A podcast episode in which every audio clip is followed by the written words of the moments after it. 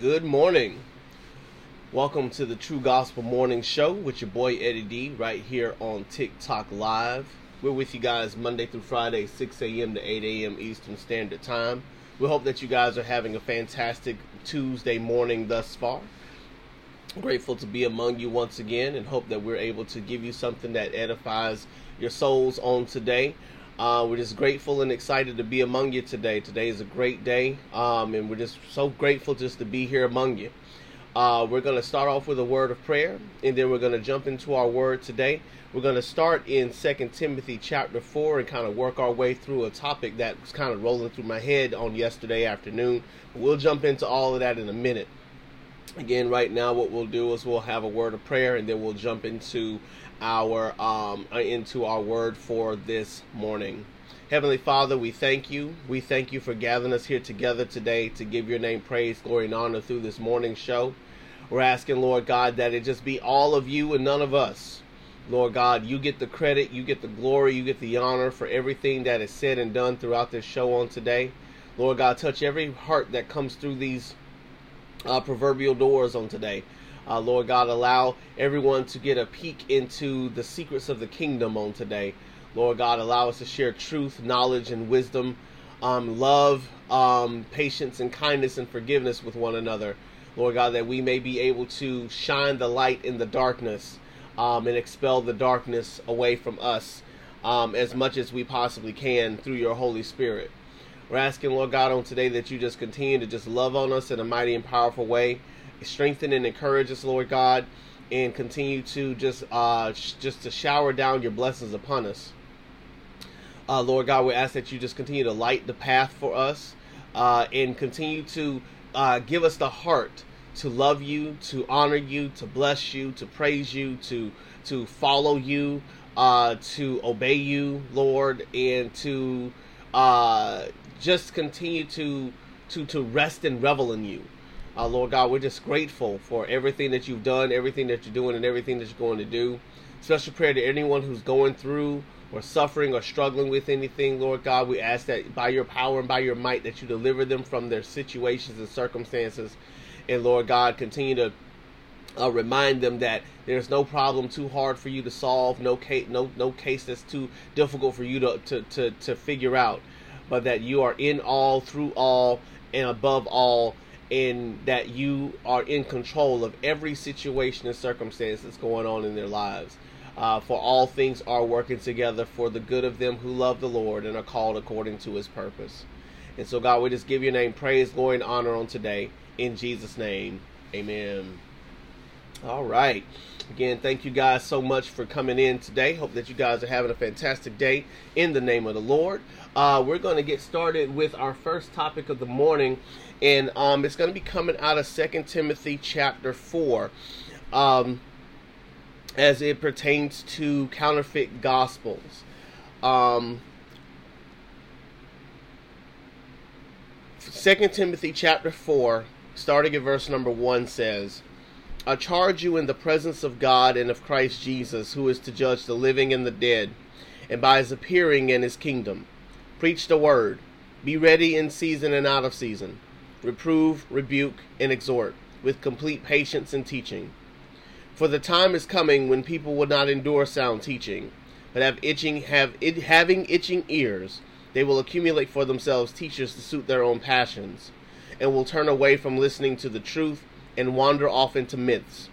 As for you, always be sober-minded, endure suffering, do the work of an evangelist, fulfill your ministry." I had this thought as I was mowing my lawn yesterday. I was finally able to get out there and mow the lawn yesterday, and I had this thought kind of pop up in my spirit, and the thought was this: we as the believers in God should know our Bibles better than our pastors. I'm going to say it again. We as the believers in God should know our Bibles better than our pastors do. And the reason why I believe that is because many of us are easily misled by fallible men fallible men and women. And I'm not, and let me put this disclaimer out there. There are many, many men and women who love the Lord and are preaching the gospel and are teaching the right stuff, teaching the right truth, teaching the gospel. As Paul says, there is no other gospel. They're teaching the right one. But men and women are still fallible, and they are still prone to making mistakes. We're prone to getting some of this stuff wrong every now and then. And as a result of that, we have the potential, even if it's unknowingly, to lead people astray. And if we don't know, we the believers don't know our Bibles, if we don't know the God of the Bible, if we don't know Jesus, the Jesus of the Bible, if we don't know the Holy Spirit of the Bible, then when people say things to us, preach truth to us, even our favorite pastors, if they say things to us, give me 1 second, I forgot this, that's on me, if they say things to us that don't make sense, if they say things to us that are out of line with the truth of the gospel of Jesus Christ, but we don't know the gospel, we don't know Jesus, we don't know God ourselves, then we're liable to fall for anything that they say to us. We're liable to allow them to say whatever they say, and again, they may mean well, but it could be dead wrong. And if we don't know our Bibles, if we don't know our scriptures, if we don't know the gospel of Jesus Christ for ourselves, we're liable to fall into the same pit that sometimes these pastors or these preachers, even if they don't realize what they're doing, can lead us into. After listening, after dealing in 2 Peter yesterday, you know, the thought occurred to me that for a lot of us, we can fall victim of counterfeit gospels. This gospel plus, this gospel and this, you know, this God being an accessory to our lives instead of, you know, him being our lives, being the sole source of our entirety, of our entire existence. That sometimes we can fall in the trap of believing that there is something else to be learned about the secrets of the kingdom that are outside of the gospel of Jesus Christ. And a lot of the reason why we believe that is because we got a lot of counterfeit gospels out there that are teaching us the wrong things, that are pointing us in the wrong direction, that are showing us that, you know, that we should be walking this way when we should be walking a totally different direction. And part of the reason why that's the case is because we ourselves don't know. We don't study. We're more so than in any other generation, it seems like we are the most biblically illiterate generation of Christians that have ever walked the earth. Like, ever, you know, we don't open our Bibles. We barely, you know, listen to anything outside of the, you know, the devotionals that make us feel good. I bet you none of us have ever read the book of Lamentations. You know, have never read the book of Leviticus or, you know, Deuteronomy in its totality. I've ever spent some time in the book of Jeremiah outside of, you know, our favorite verse in Jeremiah chapter 29. Like, a lot of us are so biblically illiterate that we barely know the scriptures. And because we barely know the scriptures, we barely know Jesus.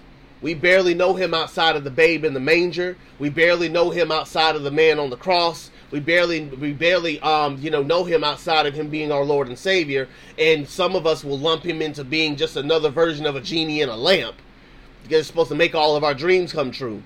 We barely know our word, which means we barely know Jesus. We barely know God. We barely know the power of the Holy Spirit that lives inside of us. And so we relegate all of our learning about who Jesus is to the pastors and preachers, to the teachers, our Sunday school teachers, our Bible study teachers, you know, the people that are pumped up on Sunday morning in the conferences that we constantly go to.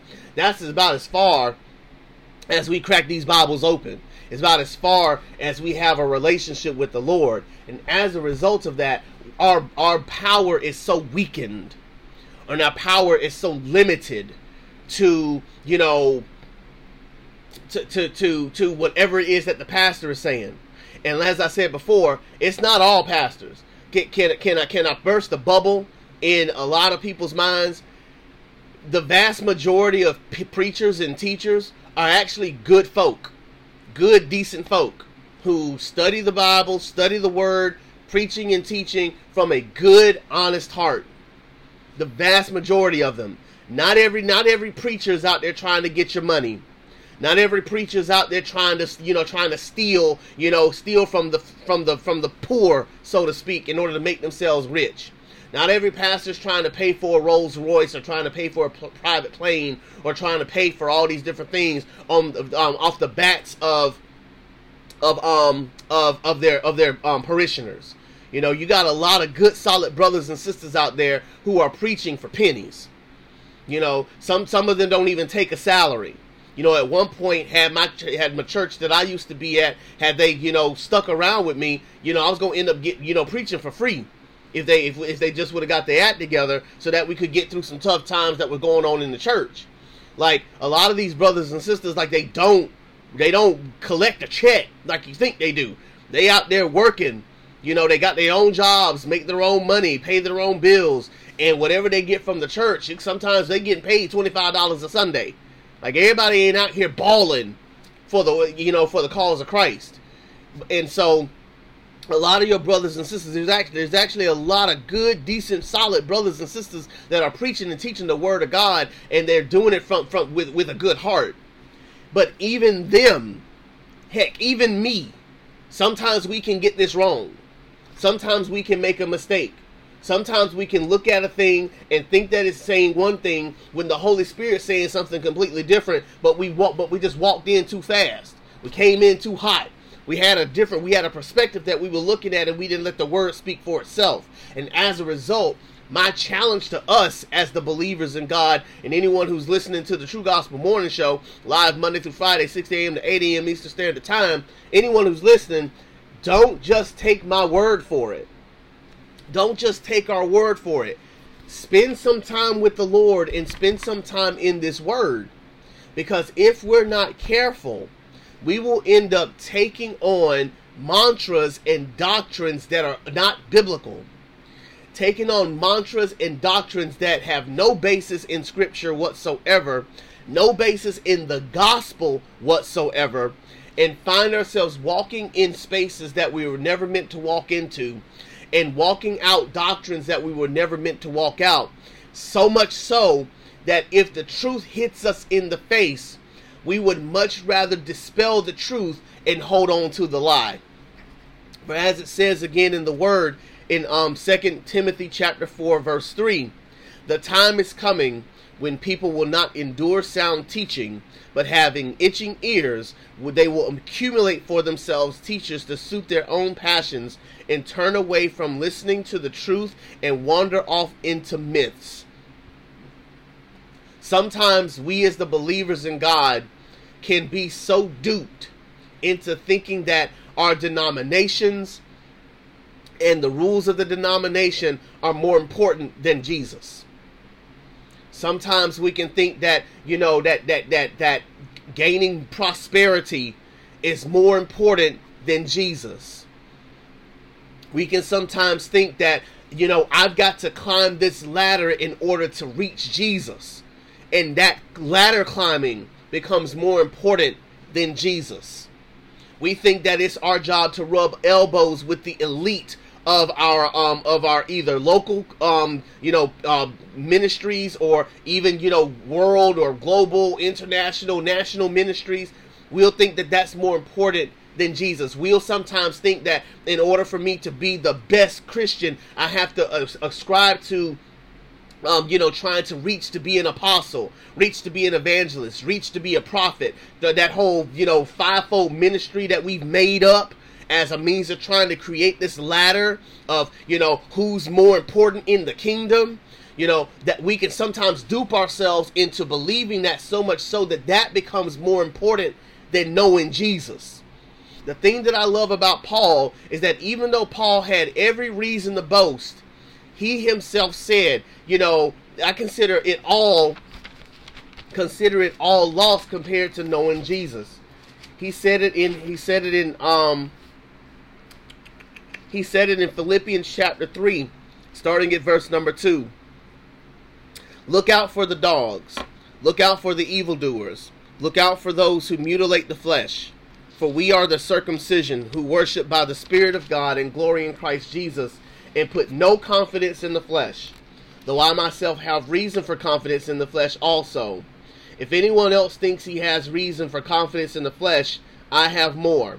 Circumcised on the 8th day, of the people of Israel, of the tribe of Benjamin, a Hebrew of Hebrews, as to the law, a Pharisee, as to zeal, a persecutor of the church, as to righteousness under the law, blameless. But whatever gain I had, I counted as loss for the sake of Christ. Indeed, I count everything as loss because of the surpassing worth of knowing Christ Jesus my Lord. For his sake I have suffered the loss of all things, and count them as rubbish, in order that I may gain Christ and be found in him, not having a righteousness of my own that comes from the law, but that which comes through faith in Christ, the righteousness from God that depends on faith, that I may know him in the power of his resurrection, may share in his sufferings, becoming like him in his death, that by any means possible I may attain the resurrection from the dead. Not that I have already obtained this or am already perfect, but I press on to make it my own, because Christ Jesus has made me his own. That word rubbish in verse number 8, if translated correctly, it literally means the S word. It literally means poo, dookie, caca. I remember one time I went to the circus and there was an elephant that was doing tricks. And as he flipped upside down to do the barrel roll that he was taught to do, a whole bunch of crap came out of him. That's what Paul says, all his accomplishments and his achievements and who he is and what he's gained and what he's amassed and all the stuff that he is, that's what all of his stuff is worth compared to knowing Jesus. The crap that came out of the elephant, that, what's in your septic tank right now, that, what's in the sewers right now, that is what we're worth compared to knowing Jesus. It's all rubbish. It's all dung. It's all dung. Doo-doo. Compared to knowing Jesus. And so we the believers, we have to remind ourselves that there is nothing greater than knowing Jesus our Lord. And our worldly pursuit has to be such where our pursuit in this world should be such that we are chasing after Jesus, more so than anything else this world has to offer. For many of us, our tendency is to seek after other things. Our faith in God is so shallow that we're liable to fall for anything that makes our flesh feel good and mistake that good feeling as a God feeling. I tell people this all the time. You know, I used to be the type of, preacher who would gauge whether or not a sermon was good on how wild a crowd was. But after a certain point, I started realizing that that's not evidence of the power of God moving in people's lives. To me, there's more evidence in silence than there is hooping and hollering. And reason being is because this word should read us and sometimes should put us in our place. It should humble us sometimes, make us think about some things sometimes, make us think, is my life really patterned after Jesus, or do I have some work that I need to do? Is there some shaving away that needs to be done? Is there some pruning that needs to be done? Is there some refining that needs to be done? Do I need to be thrown back into that refiner's fire and purified all over again? For many of us, we want the goosebumps. We want the feel-good feelings. We had a hard week of work and a hard week of relationship and a hard week of kid-bearing and kid-rearing. And we had a hard week of paying bills. And we just want somebody to make us feel good. Never mind the fact that Jesus is supposed to be our peace. But we go to church so that we can make people make me feel good. Make me feel good, praise team. Make me feel good, worship team. Sing the song that I like, worship team. Sing the song that's going to take me there, worship team. You know, say the prayer that's gonna send me there. You know, deacon. You know, say the prayer that's gonna get me there. You know, preacher, preach the word that's gonna get me there. You know, it's gonna give me my next fix. We've started treating our worship services as if it's the next dopamine hit that we're looking for. Then that we go to church like we're fiends. Instead of looking to Jesus, we're looking to our pastors and our preachers and our deacons and our worship teams to take us there, to get us there.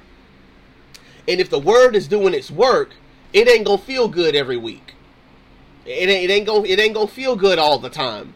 There are gonna be some messages that you receive that are not gonna take you there. Instead, it's gonna sit you. I almost cuss. It's gonna sit you down, and it's gonna humble you, and it's gonna make you think about some stuff. That's how you know the gospel's doing its work, because every week ain't gonna feel like Sunday. But that's why it's so imperative that we, as the people of God, know our Bibles, that we know the God of the Scriptures, that we know Jesus, that we know the Holy Spirit that lives in us, because sometimes even our best pastors can get this wrong. Sometimes our best pastors can make mistakes, and they can say things, and they can feel things that ain't lining up with the gospel of Jesus Christ. And if we're not careful, if we're not being watchful, if we're not being wise as serpents and gentle as doves and figuring out, you know, whether this stuff is lining up, we're liable to fall for anything.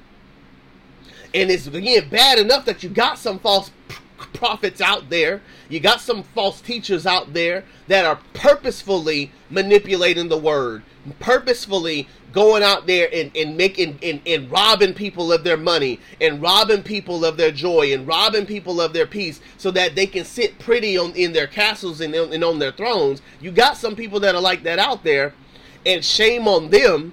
But there are also some really good, diehard, you know, gospel-centered people who even sometimes they make a mistake. And all we're saying again today is, if you know the God of the Scriptures, if you know Jesus, then you can scope these things out. You can see these things for yourself. You don't have to rely on the pastor in order to know your God. You got a Holy Spirit living inside of you that is that will lead and guide you into all truth. You should have a band of brothers and sisters that you can lean on and talk to and consider with, to be able to understand the word and understand the Scriptures and understand what we know and what we don't know about the Lord. We have an army of brothers and sisters that we can lean on. You know, you have supplemental helps and books and podcasts. Like, there's too much out there, too much access out there for us to not know who Jesus is. Again, we got to step outside of the desire to feel good and to sit in our echo chambers of, you know, my blessings, and I'm one prayer away, and I'm one word away, and I'm one worship away, and, you know, I'm next in line. And we got to get out of those echo chambers of, you know, what we, you know, want Jesus to do and what we want him to be, and let God be who he is. Let him speak for himself. Know this word for ourselves, so we can know the voice of God and know when we're being handed truth versus whether we're being handed a faulty counterfeit. You know, I talk about Tim Ross a lot, and I'm going to talk about him again. He often mentions this in his podcast on The Basement. He says that when people who work for the U.S. Treasury are, you know, in training, they literally are put in a room with real money, and they spend months studying dollar bills, $5 bills, $10 bills, $20 bills, $50 bills, $100 bills. They spend months studying every intricate detail of the dollars, of the print, of the currency, the coins and the print currency. They spend months studying this stuff. And then one day, the supervisors slip in a counterfeit bill. And it's a regular day, And if you've done your homework, the person who's in training can spot the counterfeit compared to the original. They'll say, something ain't right about this bill. I can't quite put my finger on it just yet, but something's off. It doesn't feel the same. There's a marking somewhere that doesn't go. There's a letter that's off. Like something's not right. Something not quite right with this one compared to this one. I still can't quite put my finger on it. I'm checking this pulse. Something ain't right with this bill. Something's not right. What Tim Ross says is in the same thing that I'm saying to us today, is that the way to scope out a fake gospel is to know your true gospel so well that any time a counterfeit comes in front of you, your soul is like, that don't sound quite right. Something ain't right about that. Something's kind of off with what that person is saying. I can't quite put my finger on it, but something just don't sit right with me in what that person is saying. Paul says to Timothy in 2 Timothy chapter 2, do your best to present yourself to God as one approved, a worker who has no need to be ashamed, rightly handling the word of truth. The way to scope out a counterfeit gospel, to know whether or not you're following after faulty doctrine, is you need to know what the gospel is. And you need to know it so well that you can recite it. It just springs out of you. Like it's like an ever-flowing spring that just springs forth from you. And any time, whether it be a straight-up, charlatan who is out here trying to just grab people's money and trying to make a name for himself at the expense of others, or whether it's a good solid, whether on the opposite side of the spectrum, it's a good solid brother who just happened to make a mistake. Your spirit can catch it. Your soul can catch it and say, that ain't passing the eye test. That's not passing the ear test. That's not passing the soul test. Something ain't quite right about this. Let me sit down with this for a minute. Let me chew on this. Far too often, and again, I used to be guilty of this. We want to be so, yeah, pastor, yeah, yeah, amen, yeah, yeah, teach, doc, preach, reverend. That's us. We want so badly to be a part of the crowd, and we want to pump our pastor up when he starts going off, starts going ham. Like he starts revving up the engine and hooping and hollering. We want to be a part of that so bad, but sometimes God wants us to sit here just like this.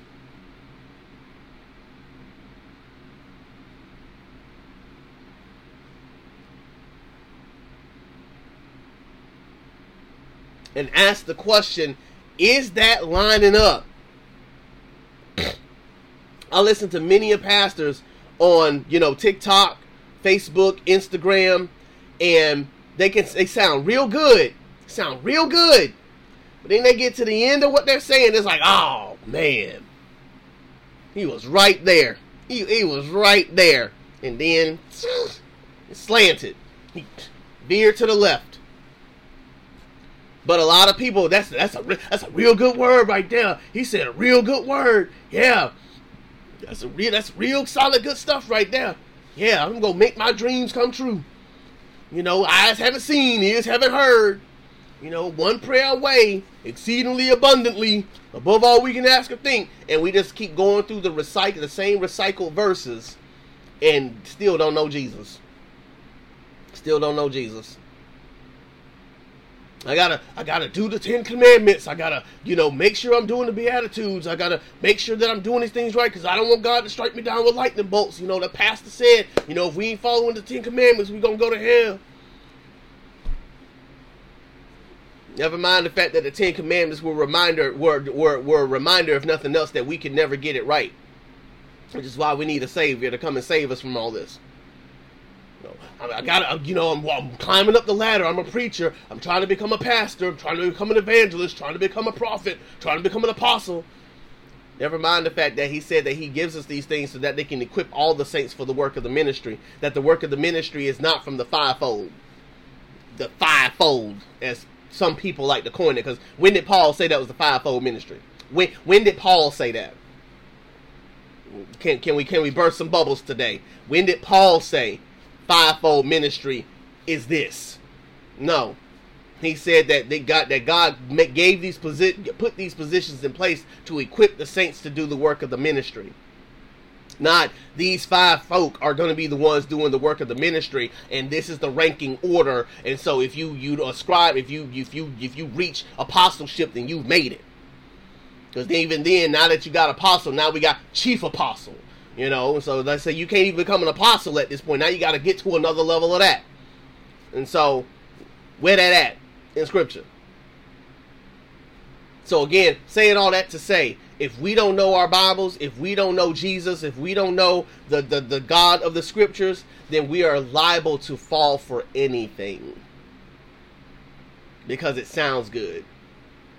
We, the believers, need to know our Bibles better than pastors do. We, the believers, need to know our Bibles better than T.D. Jakes. We, the believers, need to know our Bibles better than Joel Osteen. We, the believers, need to know our Bibles better than Matt Chandler. We, the believers, need to know our Bibles better than Charles Stanley. We, the believers, need to know our Bibles better than Kenneth. I'm going to get his last name wrong because I want to call him something else. But the guy Kenneth, we need to know our Bibles better than you name it.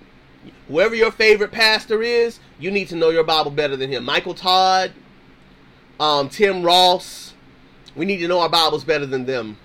Your favorite podcasters, your favorite preachers, who get on and, do marriage counseling, it's the pastor and his spouse, and they talk about, marriage and relationships and love and sex and all that. We need to know our Bibles better than them. We need to know our Bibles better than Jackie Hill Perry. We need to know our Bibles better than these names are slipping me today, than the lady named Beth. We need to know our Bibles better than Joyce Meyer. We need to know our Bibles better than them. And again, I'm not saying that we need to know it better than them so we can be better than them. I'm saying we need to know it better than them so that in the event that either of them or anybody else come at us with a counterfeit gospel, we can hear it and know that ain't passing. That's not, I'm not letting that seep into my soul. I'm dispelling that. Paul says it like this in 2 Corinthians chapter 10.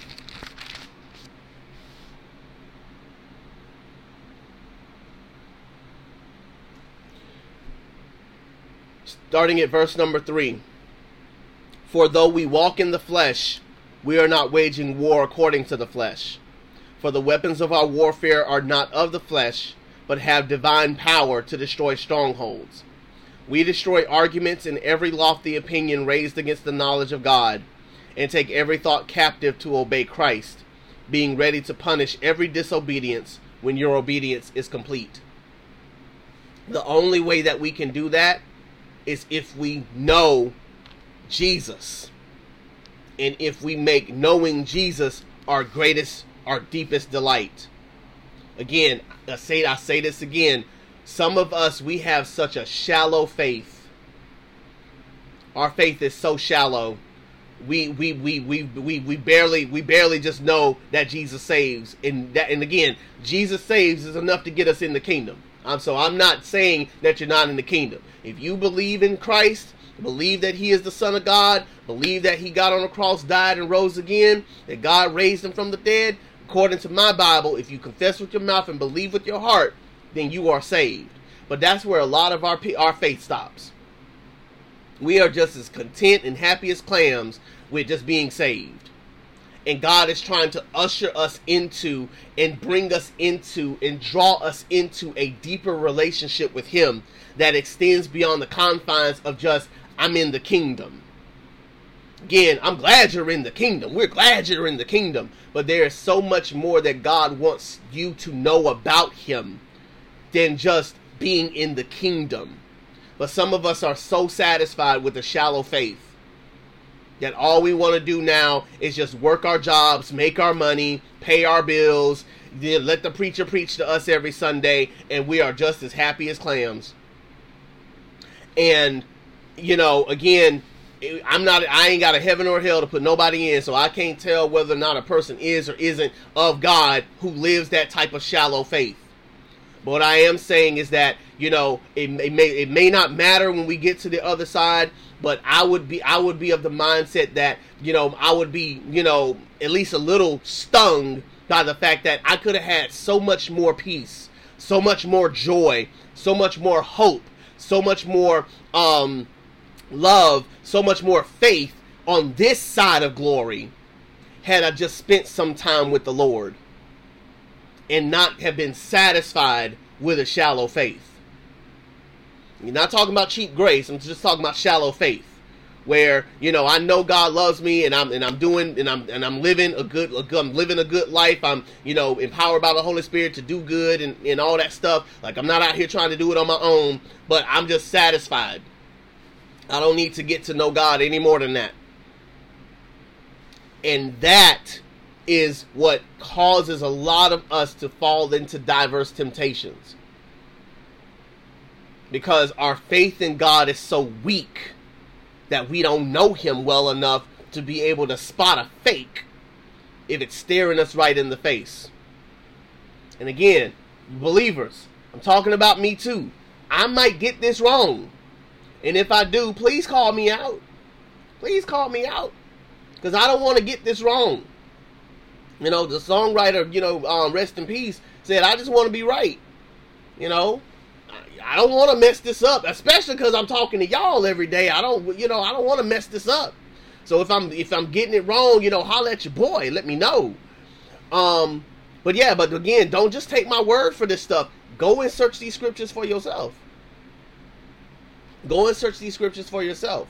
As we discovered yesterday when we looked at 2 Peter chapter 2, like, a lot of people can take verses 20 through 22 of that and think that you can lose your salvation off of those three lines of scripture, and not look at the totality of that chapter to realize that's not what it's talking about. It's talking about false prophets and false teachers who will take the innocent people of God and twist their faith by giving them a false doctrine. That it'd be better if they just left them alone, or if those people just never knew Jesus to begin with, because now that you've tasted and seen that the Lord is good, you're being led astray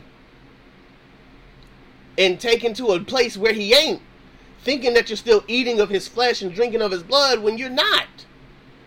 But if we don't know him, if we don't know the scriptures, Jesus said to himself, these false prophets and false Christs are going to come out here and going to deceive the very elect, because we can't spot a counterfeit.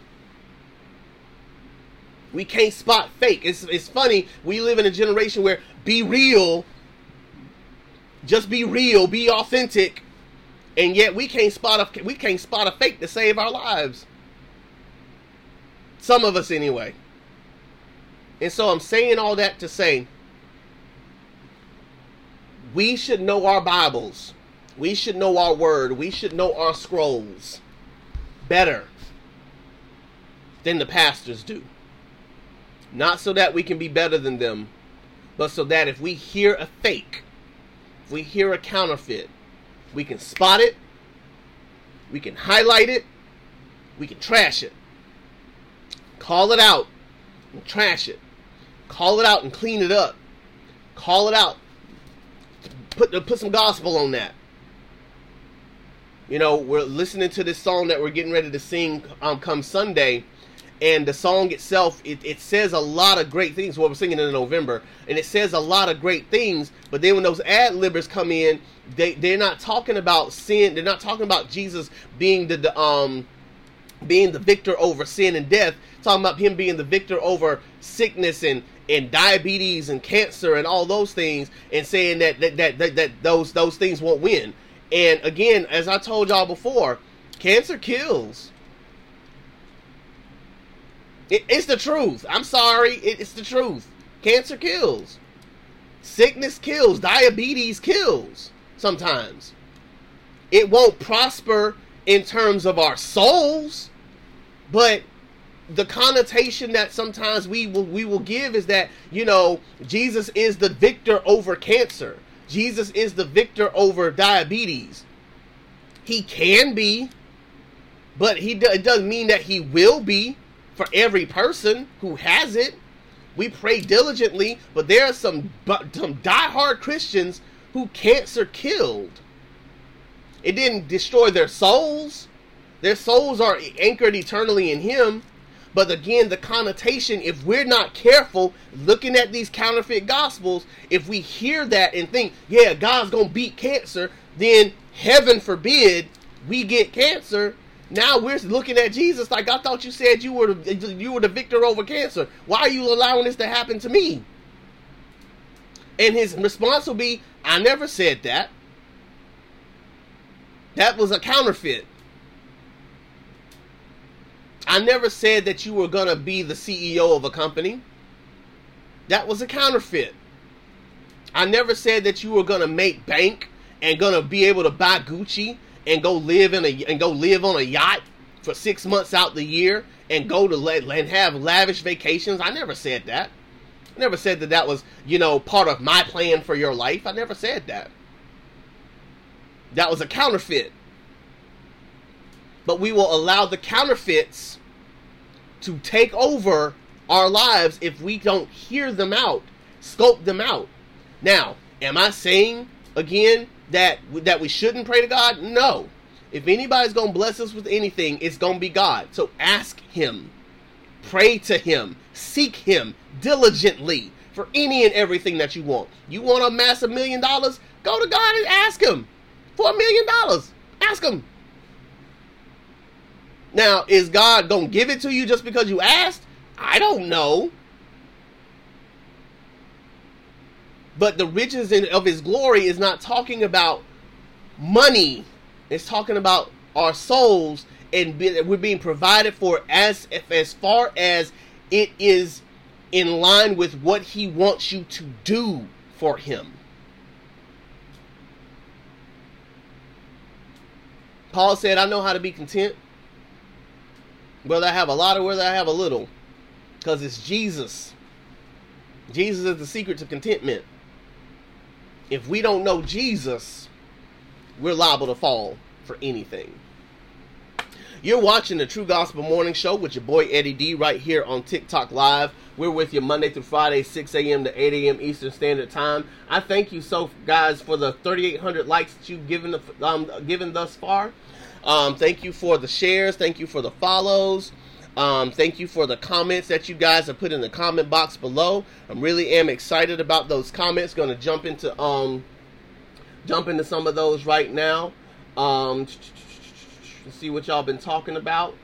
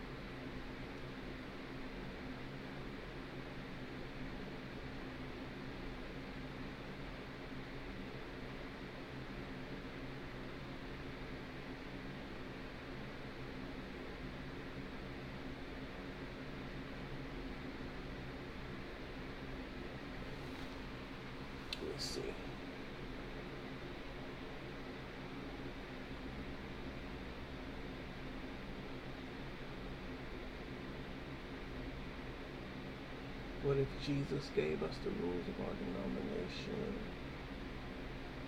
Let me write that down.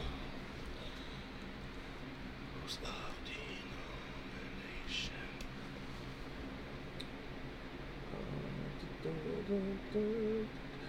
denomination. J Real, real quick. I'm reading the English Standard Version.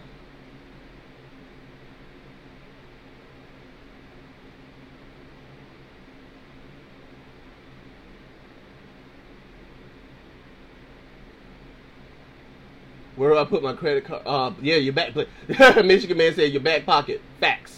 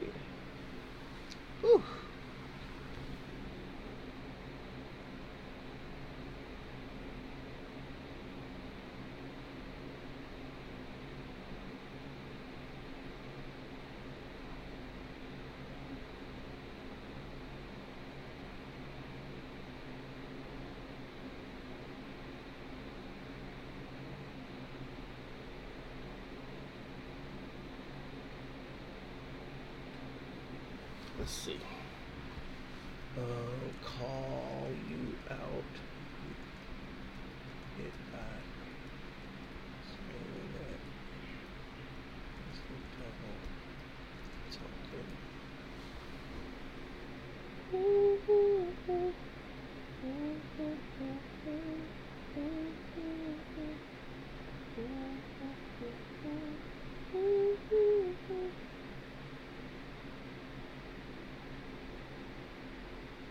Okay. Cool. Let's see. So real quickly, Rapture Ready said when we call you out, you discard it by saying that the devil is talking. Anyone who isn't willing to listen when they're being called out in love, that's something you need to watch out for. Because again, iron sharpens iron. According to our scriptures, iron sharpens iron, and so if you got somebody who can't be corrected, someone who's like you must be lying because I know my word, I know my truth, I know. But if you have those kind of people that you're running up against, then those type of people you got to be real. You just pray for them. Just pray for them because for a lot of people, sometimes they do not. They're not used to criticism, and calling a spade a spade. A lot of pastors and a lot of preachers and teachers, they get on these platforms and they feel like they are untouchable. They are the arbiters of truth, and they act as if they can't get it wrong. Sometimes it takes real humility empowered by the Holy Spirit. It takes real humility to be able to face criticism.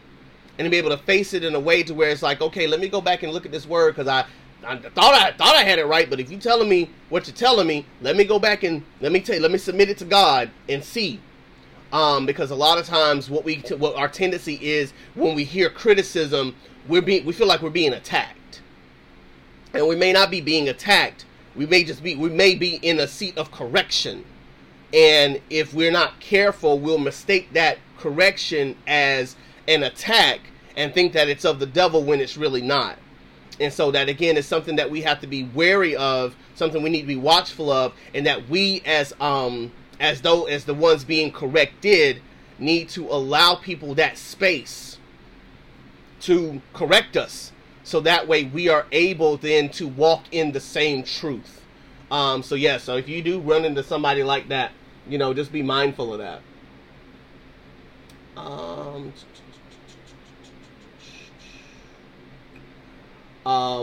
Holly G, we're praying for you, man. We're praying for you. God loves you and wants a relationship with you. I'm not sure, what happened in your life. I'm not sure what happened to you, and what caused you to not want to believe anymore. But God loves you and wants a relationship with you. And so, we're praying for you and praying that God, continues to minister to your heart. I'm glad that you found this show. And hope that we're able to give you some truth and knowledge and wisdom about the Lord, our Lord and Savior, Jesus Christ, to where you're then willing to at least give him another shot, the real Jesus, another shot. I always find it fascinating how, you know, unbelievers find their way to this show. And, you know, hey, you know, you're welcome. Please, you know, we don't turn anybody away. And so we hope that we're saying something to you that at least just gives you something to ponder and chew on over the days and weeks ahead. Michigan man said, you know, man, to know the Bible better than Charles Stanley, that'd be wild. I'm just saying, it's not out the realm of possibility. We got a whole Holy Spirit that lives inside of us that's saying, you want the knowledge, you want the wisdom, you want the secrets of the kingdom, I got you. I'm right here. Like, Charles Stanley ain't doing nothing any more special than we are. The same spiritual disciplines that Charles Stanley has is the same spiritual disciplines that we have. We just don't, are we using them? Are we utilizing them? Are we tapping into them? Or are we just relegating, again, being wise in the gospel to, you know, those who have been pastors and preachers for 50 years? Again, you got some people who are, you know, working as janitors who know more scripture, no Bible, more gospel, and live it out better than some of our pastors do. But we would never know it because we don't look to them.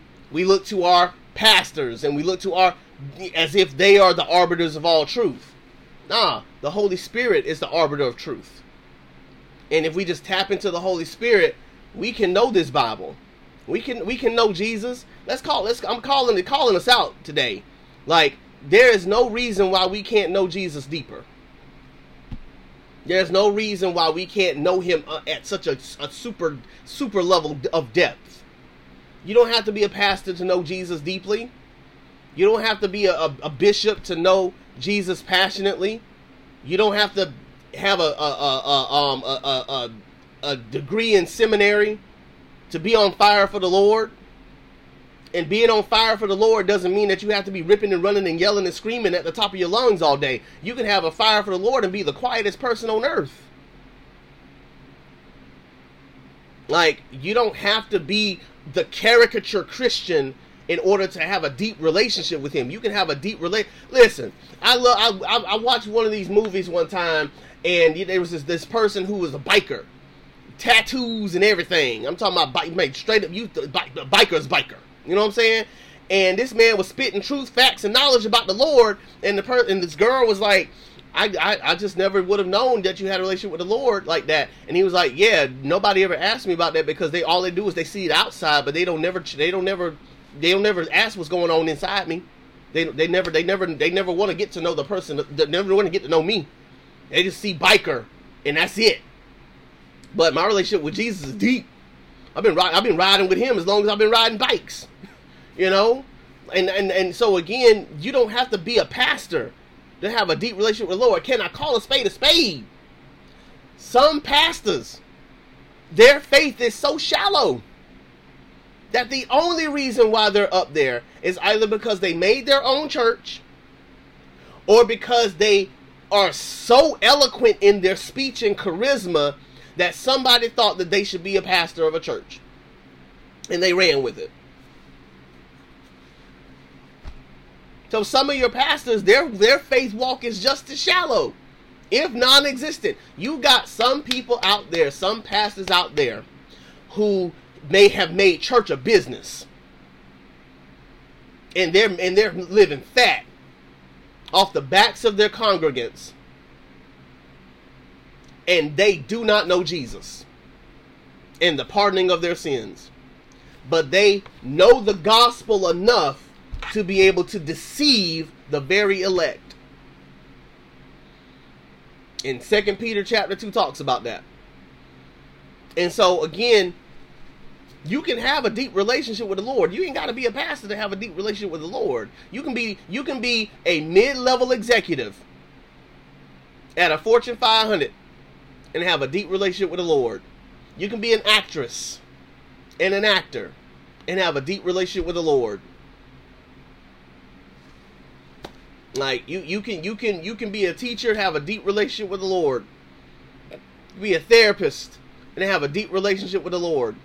You don't have to, you know, be a hermit or be a monk to have a deep relationship with Jesus Christ. You can have a deep relationship with the Lord and live a relatively normal life, in a very ordinary life, but have an extraordinary relationship with the Lord.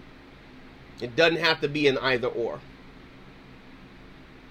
You're watching the True Gospel Morning Show with your boy Eddie D right here on TikTok Live. We're with you Monday through Friday, 6 a.m., 8 a.m. Eastern Standard Time. Thank you so much for the 5,000 likes we received. We are on one today. Thank you for the 5,000. Y'all are awesome today. I really do appreciate that. Keep those likes coming. Really do appreciate y'all for that so much. And listen, any gifts that you do decide to give to this live, trust I ain't out here trying to get your money. I got my own job, make my own money, pay my own bills. I ain't trying to do none of that.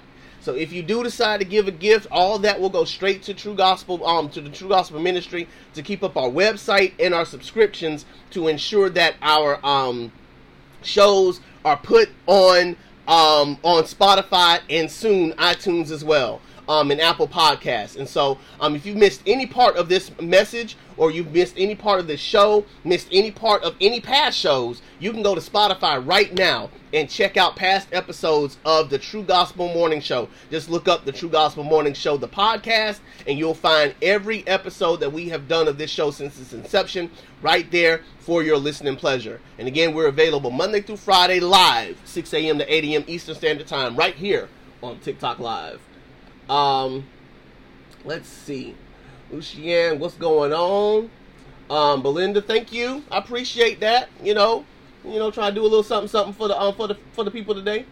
Let's see. Awesome. All right. So, let me strike this out really quickly because I did it today.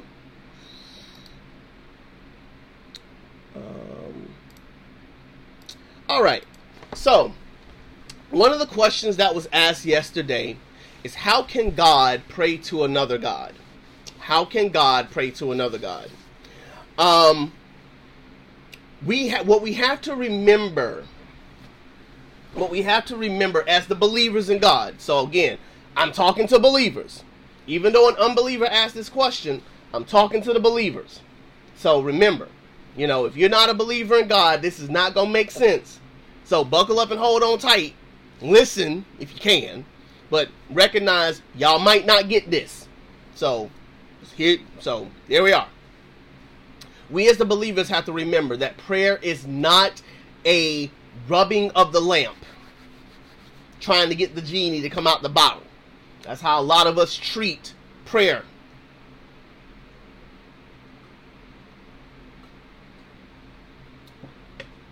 So we got to remember that prayer is not about trying to get God to come out the lamp and give us our wishes. It's not what prayer is. Prayer is a conversation. It's a conversation between us and God. That's the basic, fundamental truth about prayer. Prayer is a conversation, a spiritual conversation between us and God.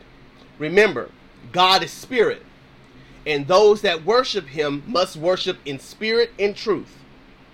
And so, because our God is spiritual, he has given us a way of talking to him through prayer. That is our primary vehicle of communication, right?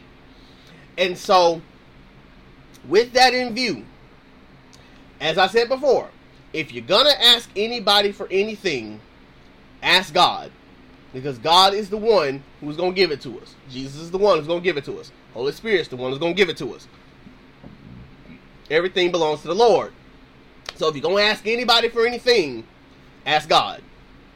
Having said that, the question was asked, how can God pray to another God? So, if God the Father, God the Son, God the Holy Spirit, the Holy Trinity, three in one, if all three of them are three whole persons, all God but in three persons, in perfect harmony with one another, That means they are communicating with each other all the time. They were there in the beginning.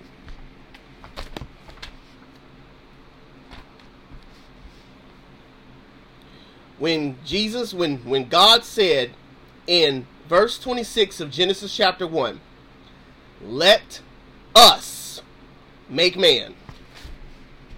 Who is us? Because he didn't say, let me. Right?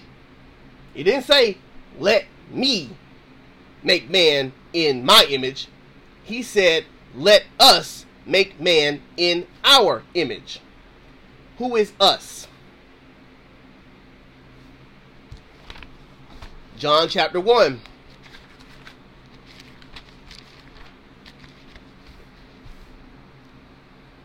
Starting at verse 1. In the beginning was the Word, and the Word was with God, and the Word was God. He was in the beginning with God. All things were made through him, and without him was not anything made that was made. In him was life, and the life was the light of men. The light shines in the darkness, and the darkness has not overcome it. Okay? Matthew chapter 3.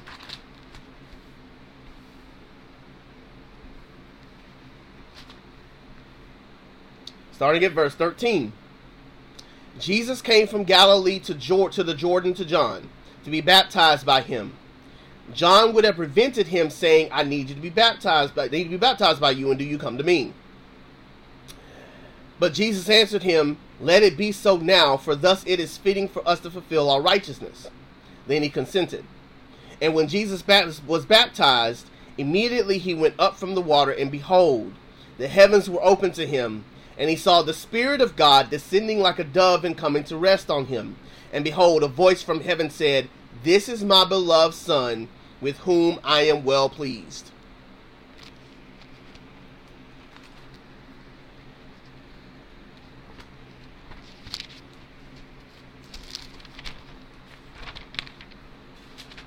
John chapter 14.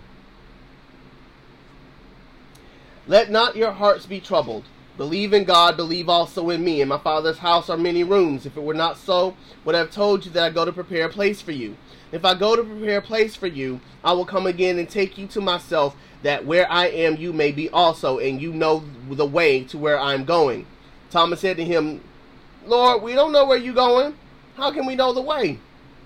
Jesus said to him, I am the way, the truth, and the life. No one comes to the Father except through me. Colossians chapter 1.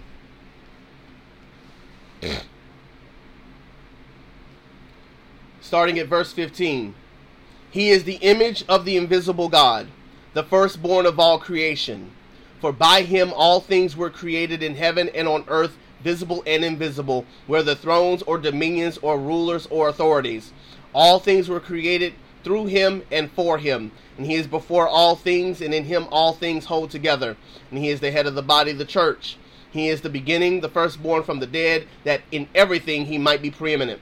For in him all the fullness of God was pleased to dwell, and through him to reconcile to himself all things, whether on earth or in heaven, making peace by the blood of his cross.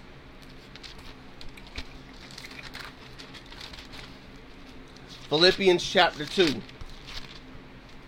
I hope you guys are starting to see a pattern. Philippians chapter 2. Starting at verse number 4.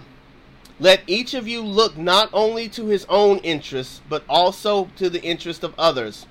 Have this mind among yourselves, which is yours in Christ Jesus, who, though he was in the form of God, did not count equality with God a thing to be grasped, but emptied himself by taking the form of a servant, being born in the likeness of men, and being found in human form, he humbled himself by becoming obedient to the point of death, even death on a cross.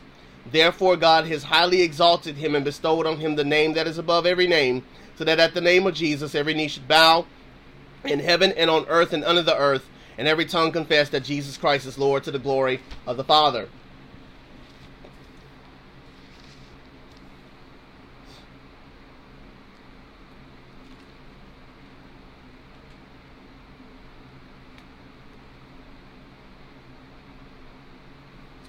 Going back to John 14, starting at 15. If you love me, you will keep my commandments, and I will ask the Father, and he will give you another helper to be with you forever, even the Spirit of truth, whom the world cannot receive because it neither sees him nor knows him. You know him, for he dwells with you and will be in you. 25. These things I have spoken to you while I'm still with you. But the Helper, the Holy Spirit, whom the Father will send in my name, he will teach you all things and bring to your remembrance all that I have said to you. Peace I leave with you. My peace I give to you. Not as the world gives, do I give to you. Let not your hearts be troubled, neither let them be afraid. Last place, and then I promise I'm done. Romans chapter 8.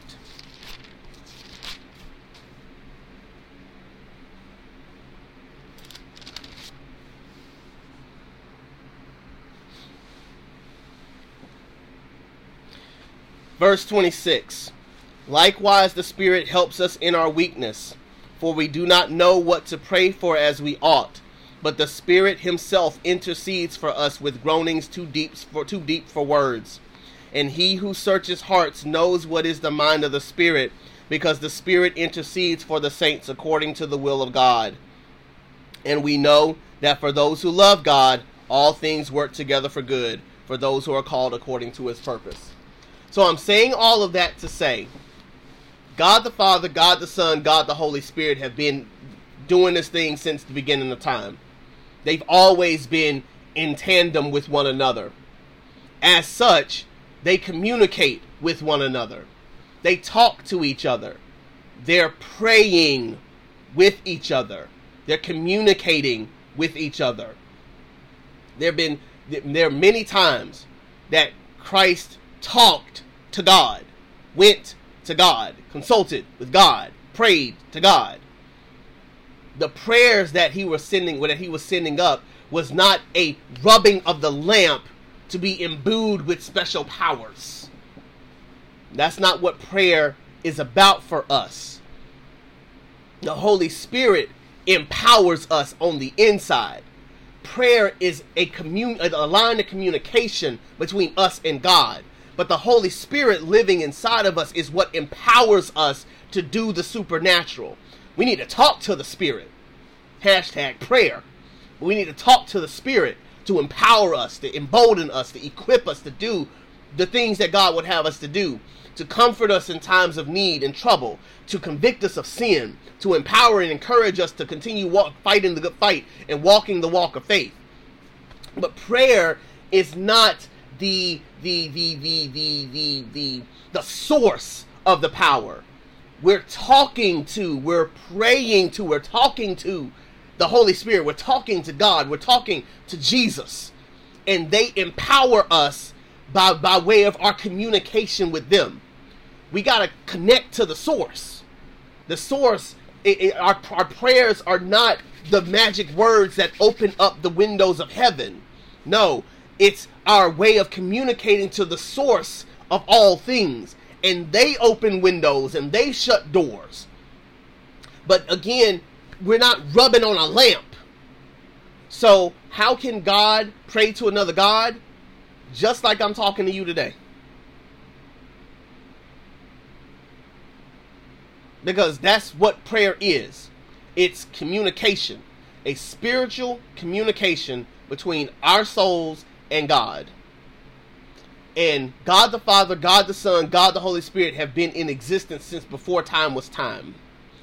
So, of course, they're talking to each other.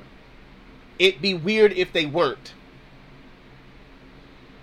The Holy Spirit is so good that even when we ain't praying right, the Holy Spirit's praying on our behalf. Don't listen to them.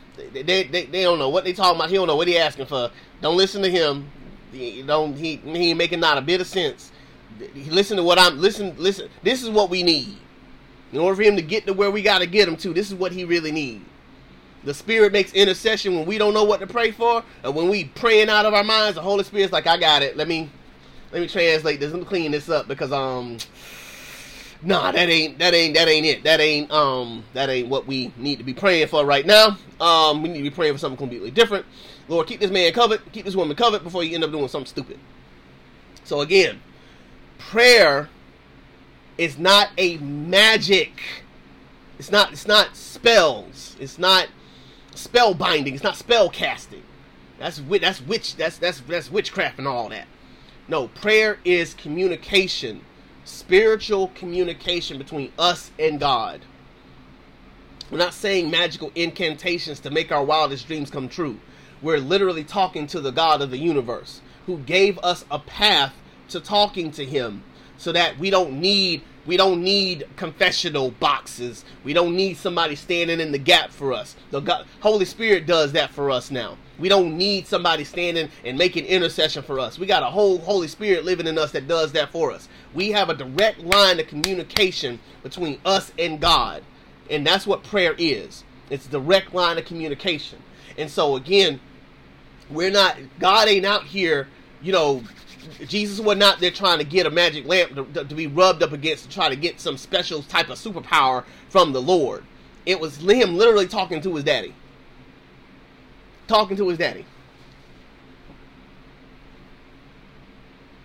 We have a direct line of communication between us and him. That's something to celebrate, not something to criticize. How can God pray to another God talking? And that's not me being cynical. That's me just being honest. Because that's what prayer is. It's literally talking. No. I dare not disrespect God by talking to him just any old kind of way. But I'm grateful that God knows my heart to where I can talk to him freely. It's a wonderful thing to know that I can go to God anytime, any place, anywhere, and just say, God, I need you. God, thank you. God, hold your boy up. God, keep me covered. God, protect me from dangers. God, help me when I don't want to help myself. God, lead me, guide me, help me, keep me covered. Lord, thank you for keeping that away from me. Lord, thank you for the good bill of health that I got. Lord God, help me as I walk up in this hospital today. Look, like I can talk to him anytime. That's all that prayer is. Just talking to God. It will make no sense for Jesus to, it will not make sense for Jesus to not talk to him. It would not make sense for Jesus to not talk to the Holy Spirit. They're literally 3 in 1. They are the arbiters of truth and the creator and designer of the universe. Why would they not talk to each other? Why not? They've been talking to each other since the dawn of time. When somebody asked the question, why did God create the world the way that he created it? You got to ask them. They had a whole conversation. And like I said, I don't know how that conversation went, but I can imagine that it went something along the lines of, how do we want to best demonstrate our love to our people? This way. Bet. Let there be light. So again, they're communicating. That's what prayer is. So how can God pray to another God? By talking to him. And again, if it sounds cynical, it's supposed to, because that's all that prayer is. It's communication, a spiritual communication between us and God. And what God chooses to make of that, I get out of his way and let him do him. Sometimes God answers our prayers. Sometimes he doesn't. Just like with Jesus. Jesus said, if it be their will, God, please let this cup pass from me. Nevertheless, not my will, but thy will be done. He's like, if there's another way, I know we talked about it in the beginning. I know he said this is what we got to do, but is there another way? Is there another? Because it's happening, and I feel it. It's happening. I don't. I don't want to do this, but I will. I don't want to. And be honest, I don't want to. But I will, because I know what it's gonna do. I know what getting on this cross, what it means for us, what it means for the people. And so, again, God hears all the prayers, but He also is working all things together for His good. And sometimes His good doesn't make us feel good, but He doesn't mind hearing about that. And Jesus is the example that we follow, because if He talked to God, then who are we not to? You're watching the True Gospel Morning Show with your boy Eddie D right here on TikTok Live. We're with you Monday through Friday, 6 a.m. to 8 a.m. Eastern Standard Time. Hope that you guys are having a fantastic Tuesday morning. And so grateful that you spend a little bit of time with your boy on today. And so let's see what we got going on.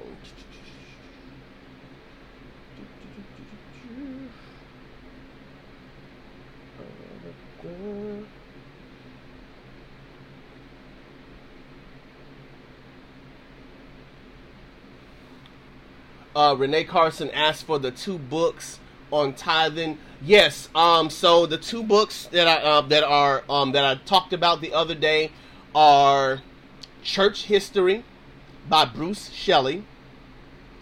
Church History by Bruce Shelley and Pagan Christianity by Frank Viola and I think Charles Barna. I think that's his name. Charles Barna. I mean, Pagan Christianity. George Barna. So again, those two books are Church History by Bruce Shelley and Pagan Christianity by George Barna. Those are the two books. Let's see.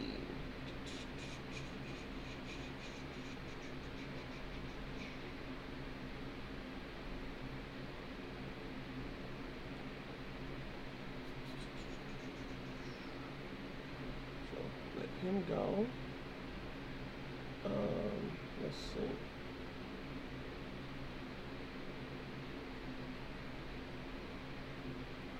I'm going to follow up on John Lopez's comment because he said prayer does nothing, just makes you feel good. Action makes things happen. That's actually inaccurate because not all prayer makes us feel good in the end. It doesn't. And that's why communicating with God is what He seeks after. Prayer is not how we make ourselves feel good. And if anybody's telling us that, then they're wrong. If you look at half of your Psalms, matter of fact, let me figure out where it's at. Yes, here's my. Nope, that's not it.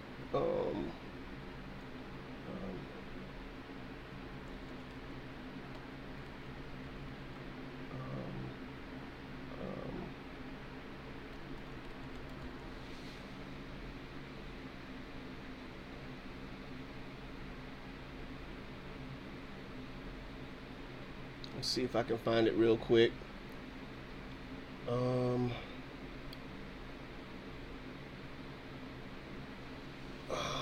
Maybe it's darkness.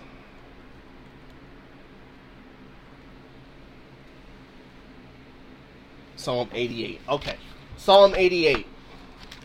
As a remember what I told y'all before. You got to know what your scriptures are. It's just an aside because you know I'm all about some biblical literacy. The Psalms are poems, poetry, songwriting, like littered throughout all 160, however 80,000 million of those verses. They're all songs and poetry, right? And so some of these Psalms were depressing. Talking to God, depressing. Conversations ended. Depressing. So again, this whole prayer makes you feel good. No, that's not what prayer is about. And I'm glad you brought that up. That's gonna lead me on a tangent. I can already see it, and I love it. So I'm going to read this for you guys here. Okay? Now, again, this is a psalm. And it says it is a song that was written, and it was a prayer. So I want you to hear what this guy had to say, and you tell me whether or not he felt good at the end of this prayer. O Lord God of my salvation, I cry out day and night before you. Let my prayer come to you. Incline your ear to my cry. For my soul is full of troubles, and my life draws near to Sheol, Sheol meaning hell. I am counted among those who go down to the pit.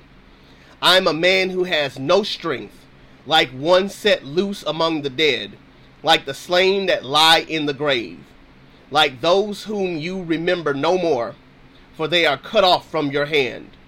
You have put me in the depths of the pit, in the regions dark and deep. Your wrath lies heavy upon me, and you overwhelm me with all your waves. Selah. You have caused my companions to shun me. You have made me a horror to them. I am shut in so that I cannot escape. My eye grows dim through sorrow. Every day I call upon you, O Lord. I spread out my hands to you. Do you work wonders for the dead? Do the departed rise up to praise you? Selah. Is your steadfast love declared in the grave, or your faithfulness in Abaddon? Are your wonders known in the darkness, or your righteousness in the land of forgetfulness? But I, O Lord, cry to you. In the morning my prayer comes before you. O Lord, why do you cast my soul away? Why do you hide your face from me? Afflicted and close to death from my youth up, I suffer your terrors. I am helpless. Your wrath has swept over me. Your dreadful assaults destroy me. They surround me like a flood all day long. They close in on me together. You have caused my beloved and my friend to shun me. My companions have become darkness. Oh, that's it. That's it. That's the end of the psalm. That's it. That's how it ends. You tell me where that person felt good after that. And that's in the Bible. That's in the book of Psalms. So this whole that whole idea of prayer just makes you feel good, no it don't. Not if you're truly being real with God about how you feel about situations and circumstances in your life. If you have a real connection with the Lord, if you have a real connection with God, you can be honest with Him about where you're at. This person was depressed on top of depressed on top of depressed, and he wasn't trying to hide that. That's the beautiful thing about having a relationship with the Lord. You ain't got to be fake with Him. You can be real. Believers, whoever's in this box, believers, I need you to look right at me. You can be real with God with where you're at with Him. He already knows. You can be real with Him and be honest with Him about where you are with Him. You got people in the chat box who say a lot of times, I don't believe in God, I can't believe in this, I can't believe in that. God is saying, bring that to me. Let's talk about why you don't believe in me. See, we sometimes want to be so opposed to God that we won't even bring our doubt to Him. That God, you did that. There was something that I was praying for in my life, and you didn't show up for me the way that I wanted you to show up for me. And when you didn't show up for me the way that I wanted you to show up for me, I stopped believing in you. I stopped believing in you because you weren't showing up the way that I wanted you to show up for me. So I was like, no, God must not be real because you didn't show up in this situation. You didn't show up in this circumstance. So why would I want to follow you now? That, God, I can't believe that you would allow things to happen in the scriptures and allow this and allow that and allow this and allow that. With all these bad things that are happening in the world today, why don't you snap your fingers and make everything okay? God is saying to us, bring that to me. Don't run away from me. Bring it to me. See, our problem is that we want God to make us feel good. And when he doesn't make us feel good, we dismiss him away. And we go to things that make us feel good, flesh, feel good, while our souls are still being tormented. The idea, action makes things happen.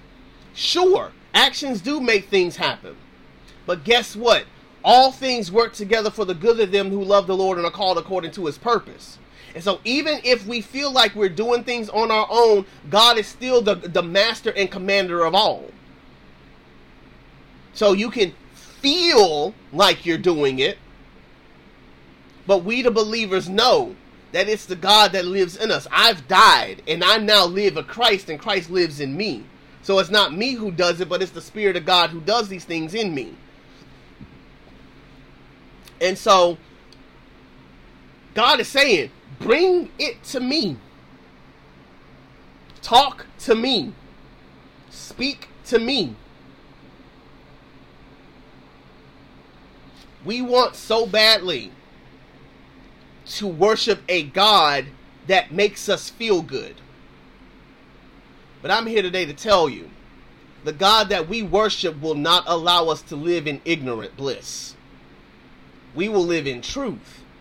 And sometimes living in truth means we got to go through some hard times. Scripture tells us you're going to go through some trials. You're going to go through some tribulations. But you don't have to go through them alone, because though we walk through the valley of the shadow of death, we fear nothing because God is with us. And so even if God has to drag me kicking and screaming, following Jesus, and I'm going to talk to him the whole time, God, I don't know why you got me doing this. I don't know why I'm here. I don't know what's going on. You know, I don't know why my life is the way that it is right now. This really is, it hurts and it sucks and I don't like this. And God is like, keep talking. And let's talk about why it bothers you. Let's talk about why it hurts so much. Let's go to the scriptures and let's figure out, you know, what's going on so that you can understand that how my peace surpasses all understanding. So you can understand that, yea, you may walk through the valley of the shadow of death, but you ain't got nothing to fear. That you can say with conviction, death, where is your sting? But no, you're not going to feel good every time you pray. Don't fall for that hype. You're not going to feel good every time. Sometimes you're going to pray the same prayer for 2 years straight. And that mess going to hurt. Going to God every time, and it's not gonna make you feel better every single time. The peace that surpasses all understanding is readily available to us, but it doesn't mean that it feels good. When my wife and I were going through our issues last year, there are many a times where she prayed, many a times where I prayed, and we walked out of those prayers thinking the world was gonna come to an end. Still, the darkness was taking over. Darkness seemed to be our closest companion. And yet, we still believed. Not because God made us feel better. No, we still felt terrible. And yet, God was so gracious to us that he carried us through the darkness. So no, again, prayers don't make us feel good all the time. And that's not what communicating with the Lord, with our Lord and Savior is about. It's not about making us feel good. It's about us talking to our Father. What good Father would not allow his children to talk to him? What good, you know, spouse would not allow a spouse to talk to him or her? If Christ never had communication with his church, what are we doing? If God never had communication with his children, what are we doing?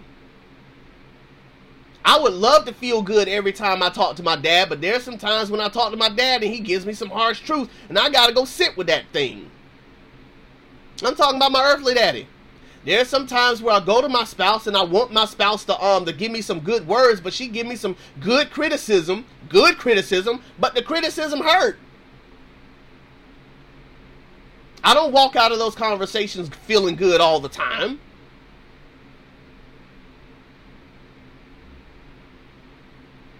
But it doesn't mean that I can't talk to them. In the same breath, sometimes we communicate with God and that communication hurts. And we walk out of communication with God hurting. I walk out of our prayers and our meditations with God and it still hurts. So no, prayer isn't to make us feel good.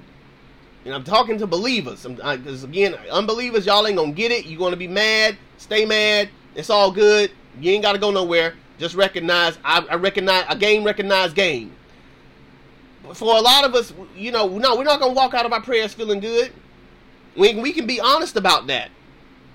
We can be real about that. Sometimes prayer hurts. Sometimes it hurts to go to dad and tell dad, man, you know what, I really messed up today. Or, man, God, I really wish that you would let up. Can I get a reprieve or something? Because, man, this freaking sucks. It's okay. Because God knows everything to begin with, one. But two, and more importantly, he longs to commune with his people. He created us for that. He designed us for that. And so, don't allow yourself to get caught up in the hype of feeling like prayer is just to make you feel good. And I got to make myself feel good. God can't make me feel good. That's just for me to make myself feel good. No, it's not. We got a whole host of people in this word right here that can tell you and testify. Prayer don't feel good all the time. When David was told by Nathan that he was going to lose his son, that man prayed 7 days, 7 nights, and he did not feel good. 7 days, 7 nights, praying that God would not take his son, and then God took the son anyway because of his wrong action. Should have never had Uriah killed. Should never did that. That next day, David got up and he ate something. Like, David, you all right? He was like, well, I prayed sackcloth and ashes for 7 days. If God was going to let up, he was going to let up. And he didn't let up. So it is what it is now. I'm going to eat now. To God be the glory, But that was a dark night of the soul for him too. Against you and you alone have I sinned. Purge me, Lord God. Search my heart. See if there's anything that's not like you. Cleanse me. Make me white as snow. Clean me up. That's not a prayer. That's not a feel-good prayer. That's a prayer of sorrow. So again, I'm saying all that to say, prayer don't just make us feel good. And anyone who's teaching that, anyone who's talking that, they don't know the God of the Bible.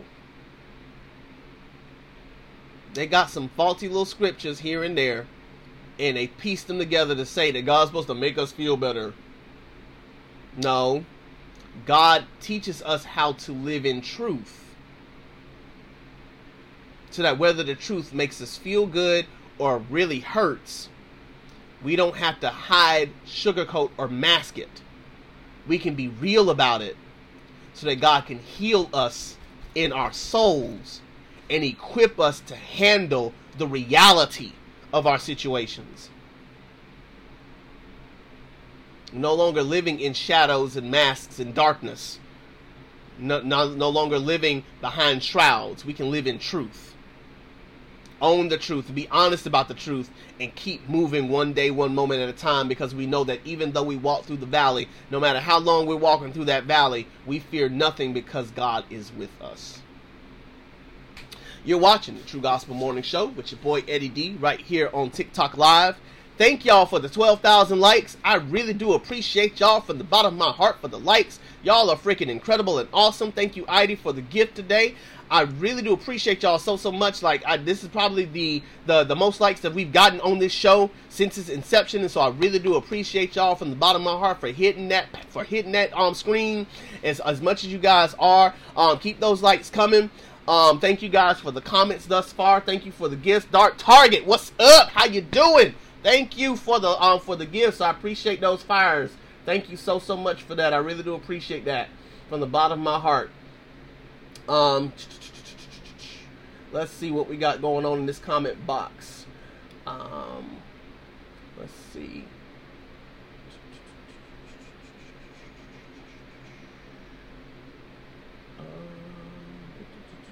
Good morning to everybody. Hope y'all are doing great. Gift and Crystal, first time, hello for Colorado. Good morning. Hope you're having a great day. Hope that you're getting something out of this today. Hope you guys are doing great. Ida, what's going on with you? One of my day ones. I really do appreciate you. Kay Marie, good morning. Hoping you're doing great. Reverend Kramer, hope you're doing well also. You guys are all rock stars in my book. I really do appreciate y'all from the bottom of my heart for just, you know, spending a little bit of time with your boy. Again, I really do appreciate y'all because y'all could be literally anywhere else, doing anything else, watching anybody else, like I always say. And so the fact that y'all spend a little bit of time with your boy, I do not take it for granted. I do not take it lightly, and I greatly appreciate each and every one of you. If you have any questions or comments, feel free to fill out that comment box below with any question that you might have. I'm going through the backlog right now of the questions that I've gotten from everybody thus far, and so don't feel that I'm ignoring you. If you do have a question, I've taken your question, I put it in the box, and so if you watch a future episode of this show or go to Spotify to listen to all of our present and past episodes, your question may get answered at some point during a live taping of the True Gospel Morning Show. Let me strike this one out. We just answered that one.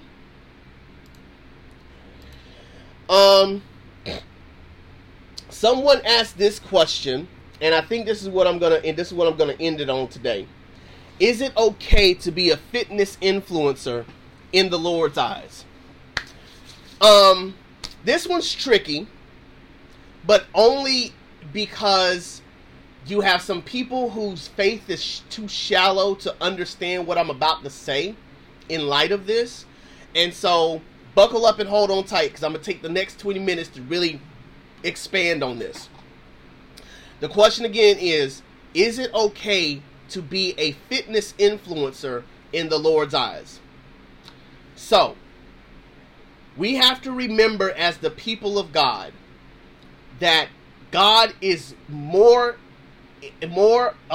about your intentions than he is your actions. Even though our actions can be sinful, he's more inclined to look at our intentions than he is our actions. What do I mean by that? Jesus said in Matthew chapter 5,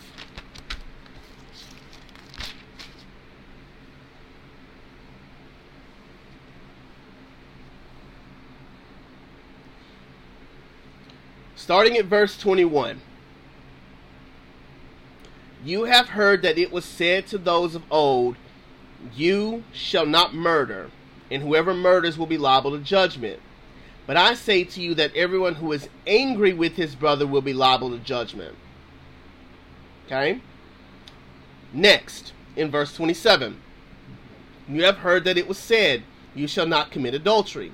But I say to you that everyone who looks at a woman with lustful intent has already committed adultery with her in his heart. Verse 31. It's also said, whoever divorces his wife, let him get a certificate of divorce. But I say to you that everyone who divorces his wife, except on the grounds of sexual immorality, makes her commit adultery. Again, verse 33. You heard that it was said to those of old, you should not swear falsely, but shall perform to the Lord whatever you have sworn.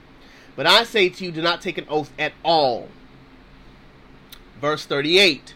You have heard that it was said, an eye for an eye and a tooth for a tooth. But I say to you, do not resist the one who is evil. Verse 43. You have heard that it was said, you shall love your neighbor and hate your enemy. But I say to you, love your enemies and pray for those who persecute you. Now, if we go over to Romans chapter, I believe it's chapter 2, Paul further explains what we're talking about here. when he says,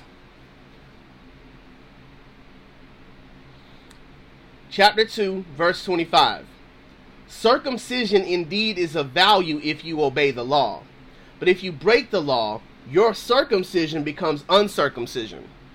So if a man who is uncircumcised keeps the precepts of the law, will not his uncircumcision be regarded as circumcision?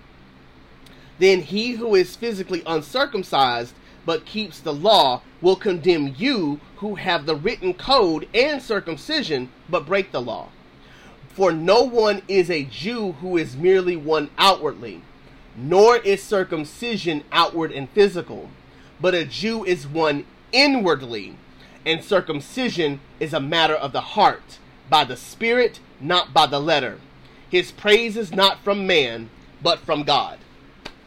So, God looks at the heart more so than he does the actions themselves. Because actions in a vacuum can be good or bad depending upon the circumstances in which those actions are done. Therefore, if my job is an athletic trainer, I am a fitness instructor, I am one who is about that fitness life. If that is my profession, that's what I do. If my job is to train people on how to make their bodies fit, get six-pack abs, nice guns, tight chest, broad shoulders, nice butt, toned thighs, strong legs, strong ankles and feet.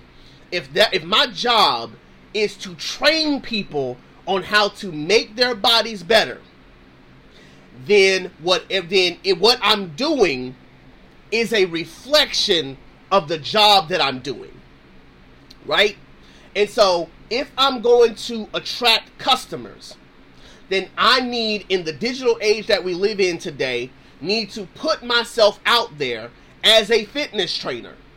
And so that requires making videos, taking photos of me doing athletic things. So if I'm doing the Stairmaster, or if I'm doing, squats, or if I'm, doing curls, or whatever the case is, then I need documentation that I'm actually doing this thing, so that people will then call me and say, hey, can I sign up to do fitness with you? Can I sign up to, train with you? Like, you really got it going on, and I want to look like that. And so, can I hook up with you? Can I link with you? You got availability. And so that, I believe, God is okay with. In so much that the intent is clear. Now, you have some fitness influencers. And again, I'm just fruit inspecting. I ain't got a heaven or hell to put nobody in. You have some fitness influencers who have made a living off of being ogled. So their intent is not to teach people how to be fit. Their intent is something completely different. They want to be ogled. They want likes. They want the attention. They love, becoming the fantasies in people's eyes. They're gatewaying people into OnlyFans. They're starting here, then they're saying link in bio, and then the bio sends them someplace else and sends them some, X-rated type stuff. Like, let's call a spade, right? We family, we in the nest. And so you have some influencers who use their fitness in the gym as a gateway to other things. If that's the case, then God sees your intent. He sees your intentions. And in that space, God is not pleased.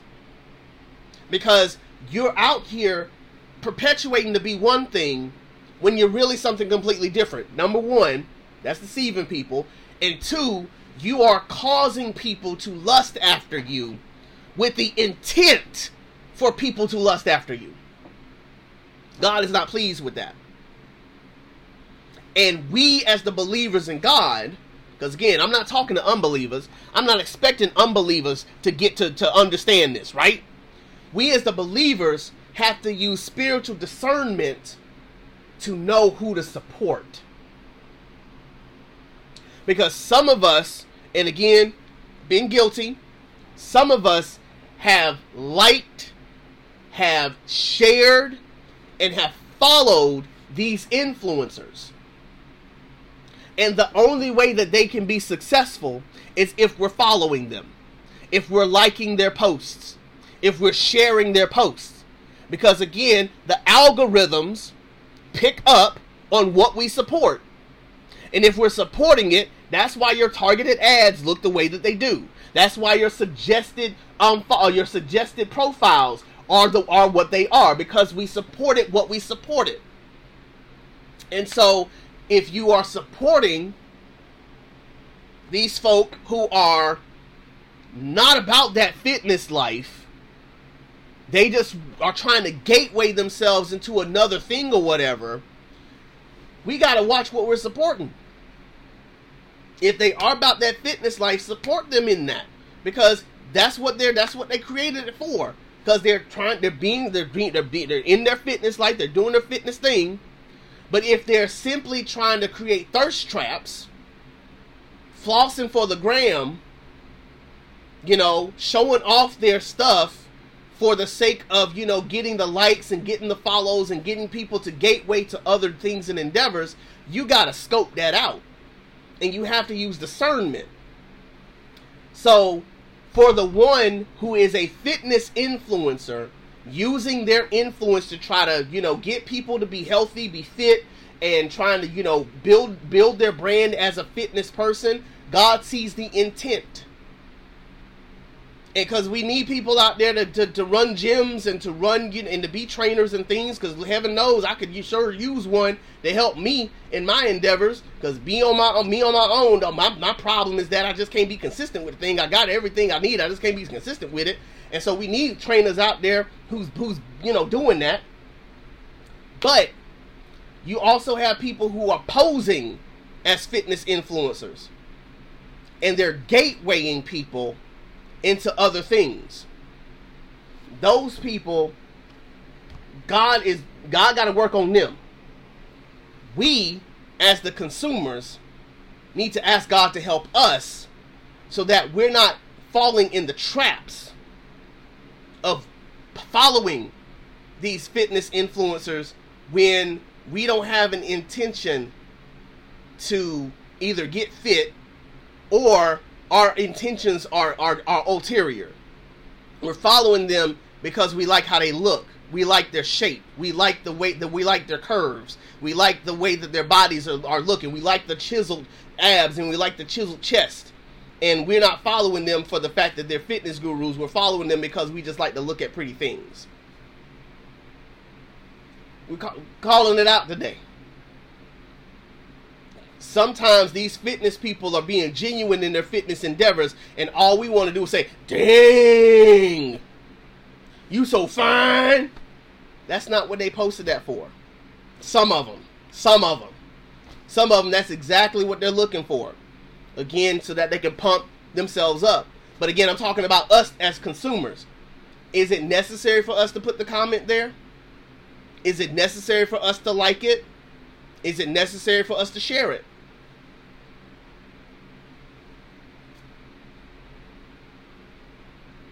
Because again, I use this as an example. When I went to college, I went to college in Florida, but it wasn't Miami nice Florida. It was swamp, sticky heat Florida.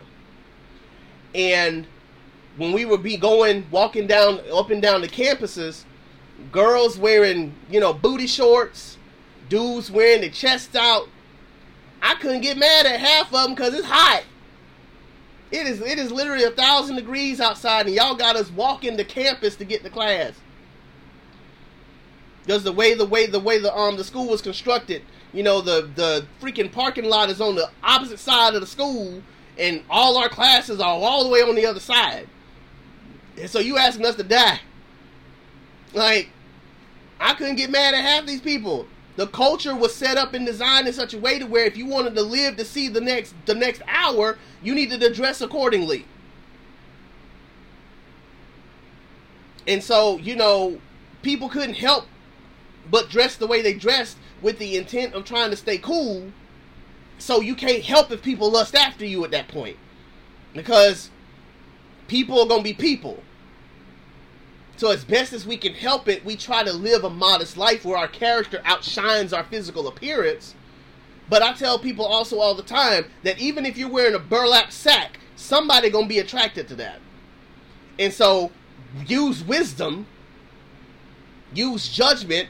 What are you trying to portray?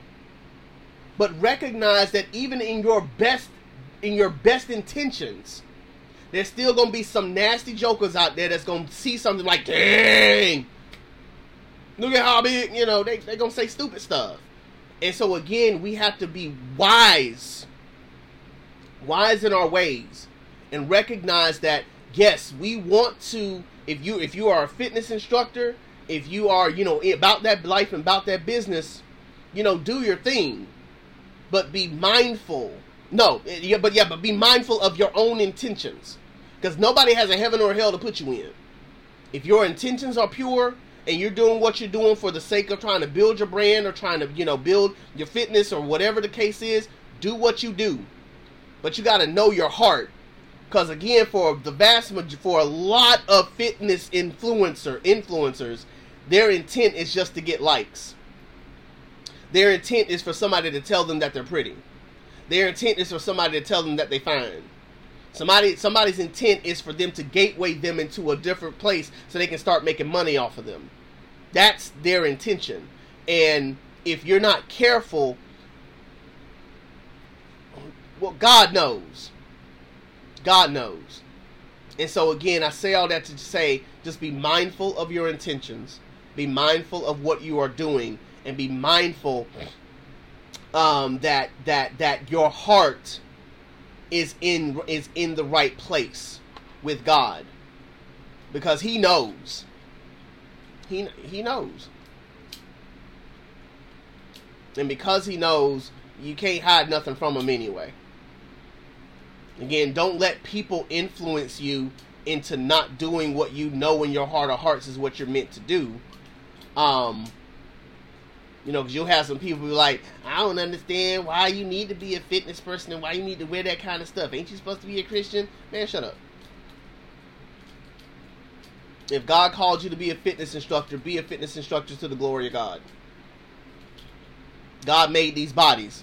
So thank God we got fitness instructors who teach us how to take care of them.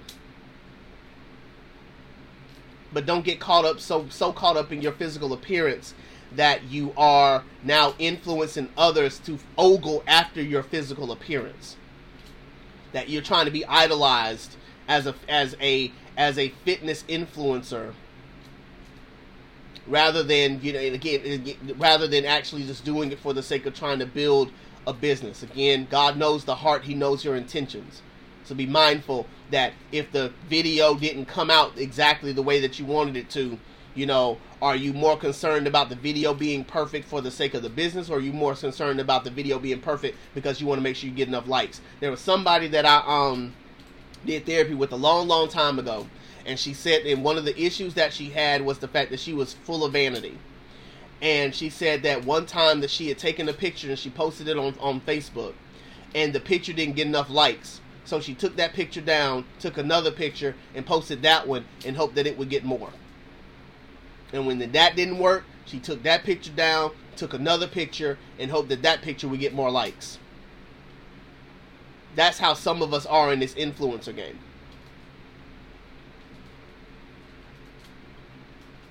And so again, check your heart. Check your motives.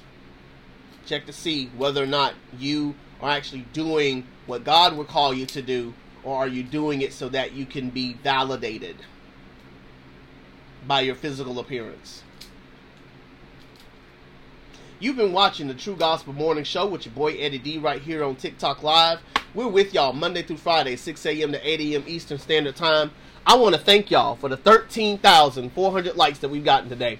That's probably the most likes that this show has gotten in it since its inception. I really do appreciate y'all from the bottom of my heart for that, because I don't deserve none of them, and y'all are freaking awesome and incredible. And so I appreciate y'all from the bottom of my heart for bringing us those likes. I thank you for every follow. I thank you for every comment. I thank you for every gift.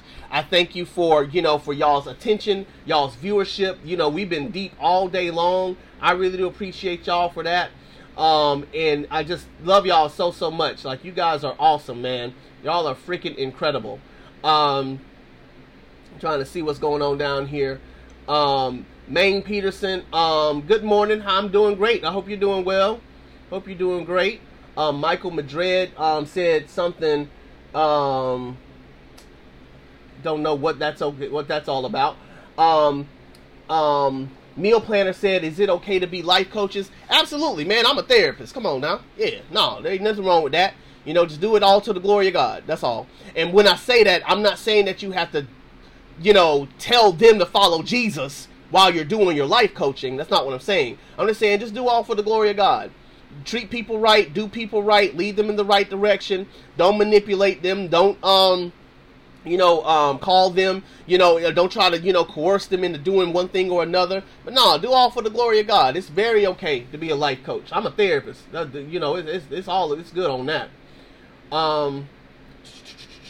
See, I heard me teaching. I'm willing to do a Zoom Bible class. I mean, I can.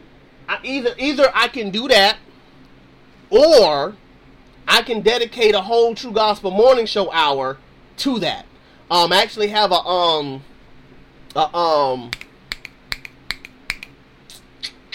whole video on my profile that talks about this briefly. But I'd be more than happy to do that. Yeah, absolutely. Because, again, biblical literacy, that's downtown me. That's all I love. I love that stuff. So I'd be more than happy to do a class on that. I think that'd be fantastic. And so, again, I thank y'all so, so much for taking the time to watch this on today, to be with me today. You guys are rock stars in my book, as always. I love y'all so, so much from the bottom of my heart. You guys are freaking awesome. I really do love y'all so much, because you guys are freaking rock stars in my book. As I always say, you guys could literally be anywhere else, watching anything else, with anybody else, doing anything else here on this platform. And so the fact that you spend a little bit of time talking with me, watching me, listening to me, commenting with me, and liking and all that, I do not take it for granted. I do not take it lightly, and I'm greatly appreciative for your time, attention, and care. So thank you guys so much for watching the True Gospel Morning Show. As always, if you can't see the good, be the good. I love you guys. Peace out, homies.